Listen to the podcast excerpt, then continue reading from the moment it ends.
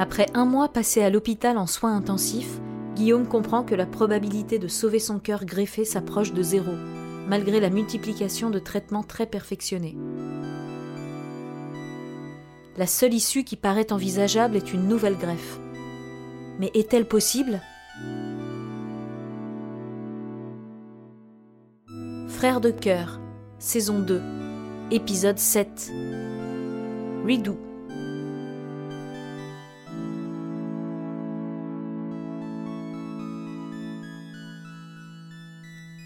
Mardi 11 août.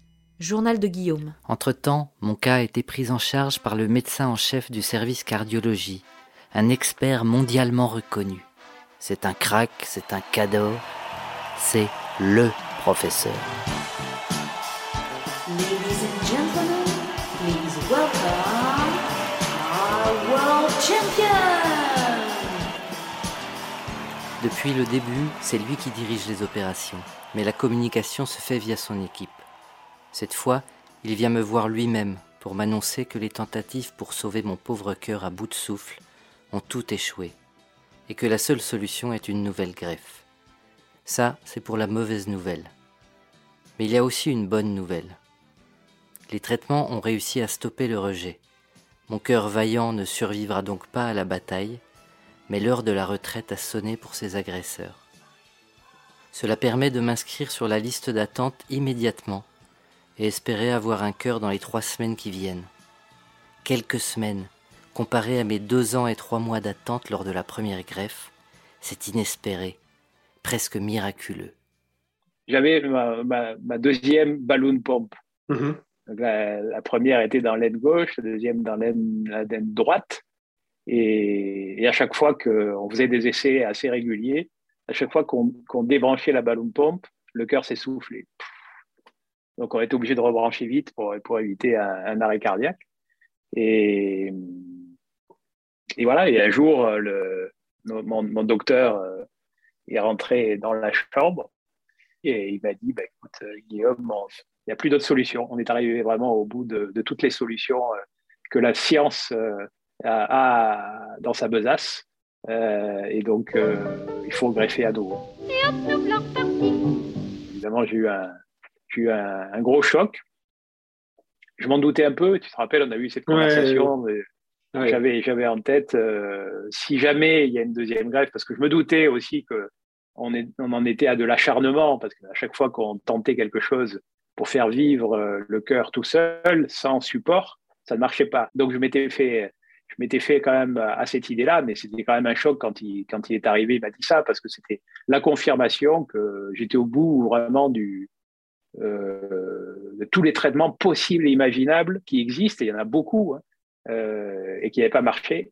Donc euh, voilà, et puis c'était en même temps une bonne nouvelle, parce que euh, ce qu'il m'a dit, c'est finalement, il y a une bonne nouvelle, une mauvaise nouvelle. Euh, la mauvaise nouvelle, c'est qu'on doit te, te faire une deuxième greffe. C'est la seule façon pour toi de rester vivant. Mais la bonne nouvelle, c'est que le rejet s'est arrêté, donc on peut faire cette deuxième greffe rapidement.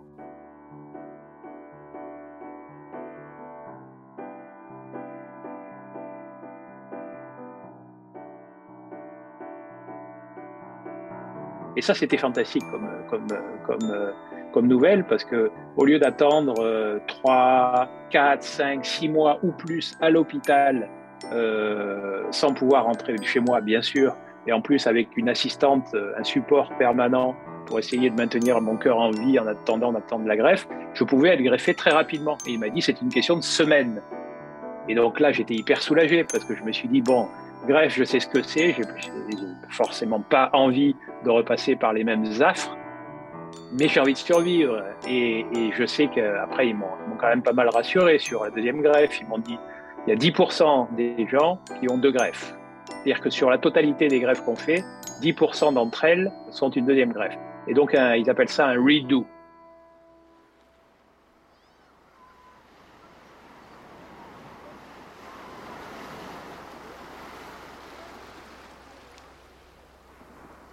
Me rappelle d'un- jour face à la mer où il y avait euh, un, ciel, un ciel particulièrement gris, particulièrement bas, particulièrement noir, même une photo, avec traversé par un rayon de soleil comme ça. Et, et mais c'était ça, c'était c'était finalement dans tout ce noir, il y a une espèce de. On sentait que la, lumière allait percer.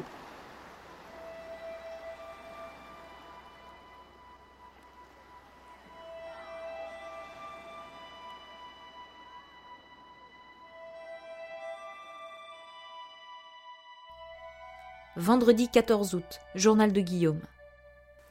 Lors de sa visite quotidienne, le professeur vient seul me regarde droit dans les yeux avec son sourire énigmatique et me révèle qu'il va lui-même sélectionner les cœurs destinés à être greffés la semaine prochaine. Il me dit alors une chose que je ne m'attendais pas à entendre de sa bouche, tant il m'a habitué à la plus grande prudence. Et là, Frangin, il se passe un truc incroyable. Il y a le professeur qui s'occupait de moi, qui est rentré dans la chambre, dont j'ai déjà parlé, et qui est une des plus grandes sommités euh, dans le monde du, dans le monde de la, de la gestion euh, post-transplantation, euh, rentre dans ma chambre tout seul, sans personne, alors que d'habitude il, vient avec sa cour, tout le monde prend des notes, il y, y, a au moins 20 personnes dans la, dans la chambre, c'est un rituel qui, qui, se passe tous les jours pratiquement. Là, il arrive tout seul à des heures inhabituelles. Il rentre dans ma, dans ma chambre, il ferme la porte, chose totalement inhabituelle aussi. Et il s'approche de, de, mon lit avec un sourire un peu énigmatique. Euh, il s'assied sur mon lit, il me prend la main et il me dit euh, Ce week-end, Guillaume, c'est moi qui sélectionne les organes qui vont être greffés la semaine prochaine et je vais te trouver un cœur. Et il me lâche ça comme ça, en me regardant dans les yeux. Euh, moi, je me suis évidemment, j'étais submergé par, euh, par l'émotion. c'est pas un hasard qu'il ait fait ça, je pense. Euh, je pense que son intention, c'était de se dire bon, Guillaume, il a, il a lutté pendant tous ces mois, euh, il a tenu, il a tenu bon physiquement, il a tenu bon mentalement. C'est un moment clé, donc il faut lui donner le maximum d'espoir pour de manière à le préparer pour cette épreuve qui est la deuxième greffe. Je pense que c'était vraiment ça son, son intention.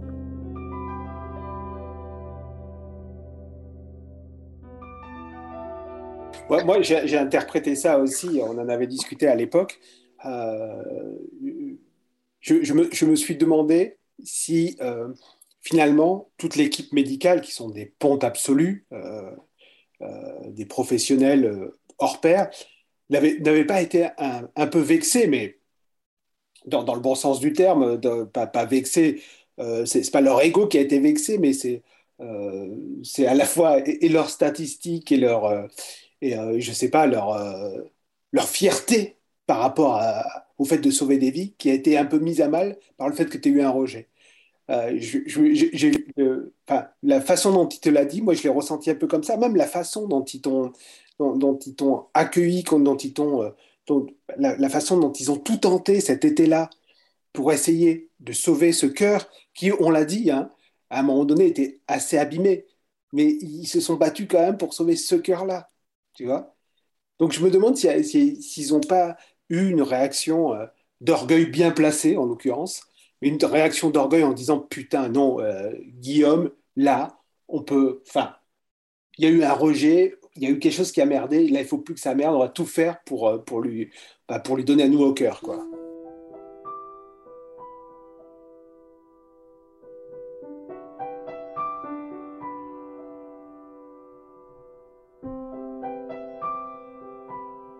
Je pense que c'est finalement, on arrive au bout d'un parcours qui, est, qui va, à mon avis, de, vraiment de l'élevade à la, à la fin d'un rejet, d'une première greffe. Et euh, c'est les prémices de, peut-être d'une seconde greffe s'ils si, trouvent l'organe. Mais je pense que ce jour-là, je ne sais pas, enfin, moi, quand tu me l'as raconté, je me suis dit, on arrive à la fin d'un cycle. Et le, le, cycle qui vient après, sera forcément nouveau, sera forcément euh, bon, etc. Mais j'ai l'impression que ça marquait la fin de quelque chose. Oui, ouais, bah, écoute, euh, moi, je, je, pense que tu as raison, ça marquait la fin de quelque chose et le début de quelque chose d'autre, un petit peu inconnu aussi, hein, parce qu'une deuxième grève, c'est quand même un peu l'inconnu. Mais, euh, mais je vous rappelle avoir ressenti une joie, une confiance à ce moment-là incroyable. Et à partir de là, je m'étais déjà préparé à, la bataille, mais là, là, ça devenait concret et je me suis dit, euh, je me suis dit bon, ben là, c'est une préparation mentale qu'il faut que tu fasses, il faut que tu sois le plus serein possible. Et, c'est là que l'expérience m'a servi hein, à, me, à, me, préparer, parce qu'il y a Bon, il ne faut pas ignorer quand même qu'il y a quand même pas mal d'incertitudes autour d'une deuxième greffe. Hein. Le taux de succès est moindre, euh, le niveau de douleur est, démultiplié parce qu'on te réouvre, hein, donc on ouvre une cicatrice. Euh, et puis, euh, bon, évidemment, ça n'arrive pas tous les jours. Donc, voilà, après, ils m'ont beaucoup rassuré quand même hein, sur le taux de succès d'une deuxième greffe auparavant, etc. Donc là, à partir de ce moment-là, j'ai ressenti une, une grande confiance, en fait. Le dimanche soir, 16 août, je reçois le coup de téléphone d'une coordinatrice m'annonçant qu'ils ont trouvé un cœur compatible et qu'il est en cours d'acheminement à l'hôpital. La plupart des vérifications ont été positives, même s'il y a toujours un risque jusqu'au dernier moment. Cet appel va rester à jamais dans ma mémoire. Un greffé passe des mois, même des années, à regarder son téléphone en espérant l'appel providentiel qui donnera le signal de départ de sa nouvelle vie. J'avais été privé de cet appel lors de ma première greffe. Et là, le miracle se reproduisait, mais dans les règles de l'art cette fois. Et voilà, et à la fin du week-end, euh, je crois que c'était vers 18h, je n'avais pas reçu de, coup de fil encore. Et je m'inquiétais un peu quand même. Je me disais, ah, il a peut-être peut que le cœur, euh, finalement, il n'a pas trouvé de, de, cœur, ils n'ont pas trouvé de match, ça s'appelle, hein. euh, pour moi. Euh, donc peut-être que ça n'a pas marché, mais en même temps, j'étais assez confiant. Donc. Et à 18h, j'ai eu l'appel que je n'avais pas eu pour ma première greffe, le fameux appel que tous les, les, gens qui sont, toutes les personnes qui sont sur la liste d'attente pour un organe attendent impatiemment et qui arrivent de temps en temps dans des circonstances, dans des circonstances assez bizarres parce que c'est un appel qui vient rompre euh, la vie quotidienne tout à coup. Allô? Allô, c'est toi? Oui, non, mais j'ai pas le temps de dire vous. Si on commence à dire vous, non. Et il faut se préparer, il faut aller à l'hôpital, etc. Bon, moi, j'étais déjà à l'hôpital. Et la première fois, j'ai pas eu d'appel, dans la mesure où on est venu me dire bon, c'est bon, il y a un cœur, il faut que tu te prépares, on va y aller. Euh, donc, j'ai pas eu cet appel, quelqu'un qui t'appelle et qui officiellement te dit Monsieur, nous avons trouvé un cœur euh, pour pour, pour, pour, vous, pour remplacer votre cœur actuel et euh, vous, vous, faire, vous faire la greffe. Euh, venez, venez, on va vous opérer. Voilà, ça c'est un appel, c'est une source d'espoir infinie. Et donc, 18 heures, j'ai reçu euh, cet appel, une infirmière qui m'appelle, qui me dit voilà, nous avons bonne nouvelle, Monsieur Simon, nous avons reçu, nous avons identifié un cœur. Alors, tu sais qu'il y a des incertitudes jusqu'au bout. Hein, nous avons identifié un cœur qui pourrait être compatible avec euh, votre registre sanguin, vos caractéristiques physiologiques. Et, donc, euh, on, prévoit de vous greffer euh, lundi, je crois que c'était le lundi.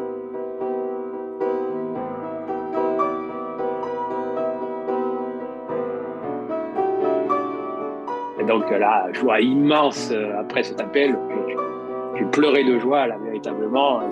C'était un moment mais je ne sais pas comment le décrire parce que je ne pense pas qu'il y ait de joie similaire à quelqu'un, une jolie voix qui t'annonce au téléphone que euh, qu'on va te sauver la vie.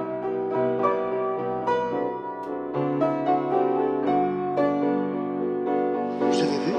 Quoi? C'est moi qui ai raccroché.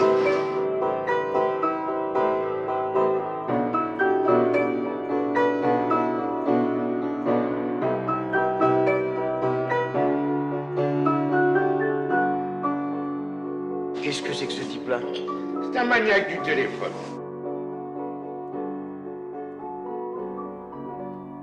À suivre.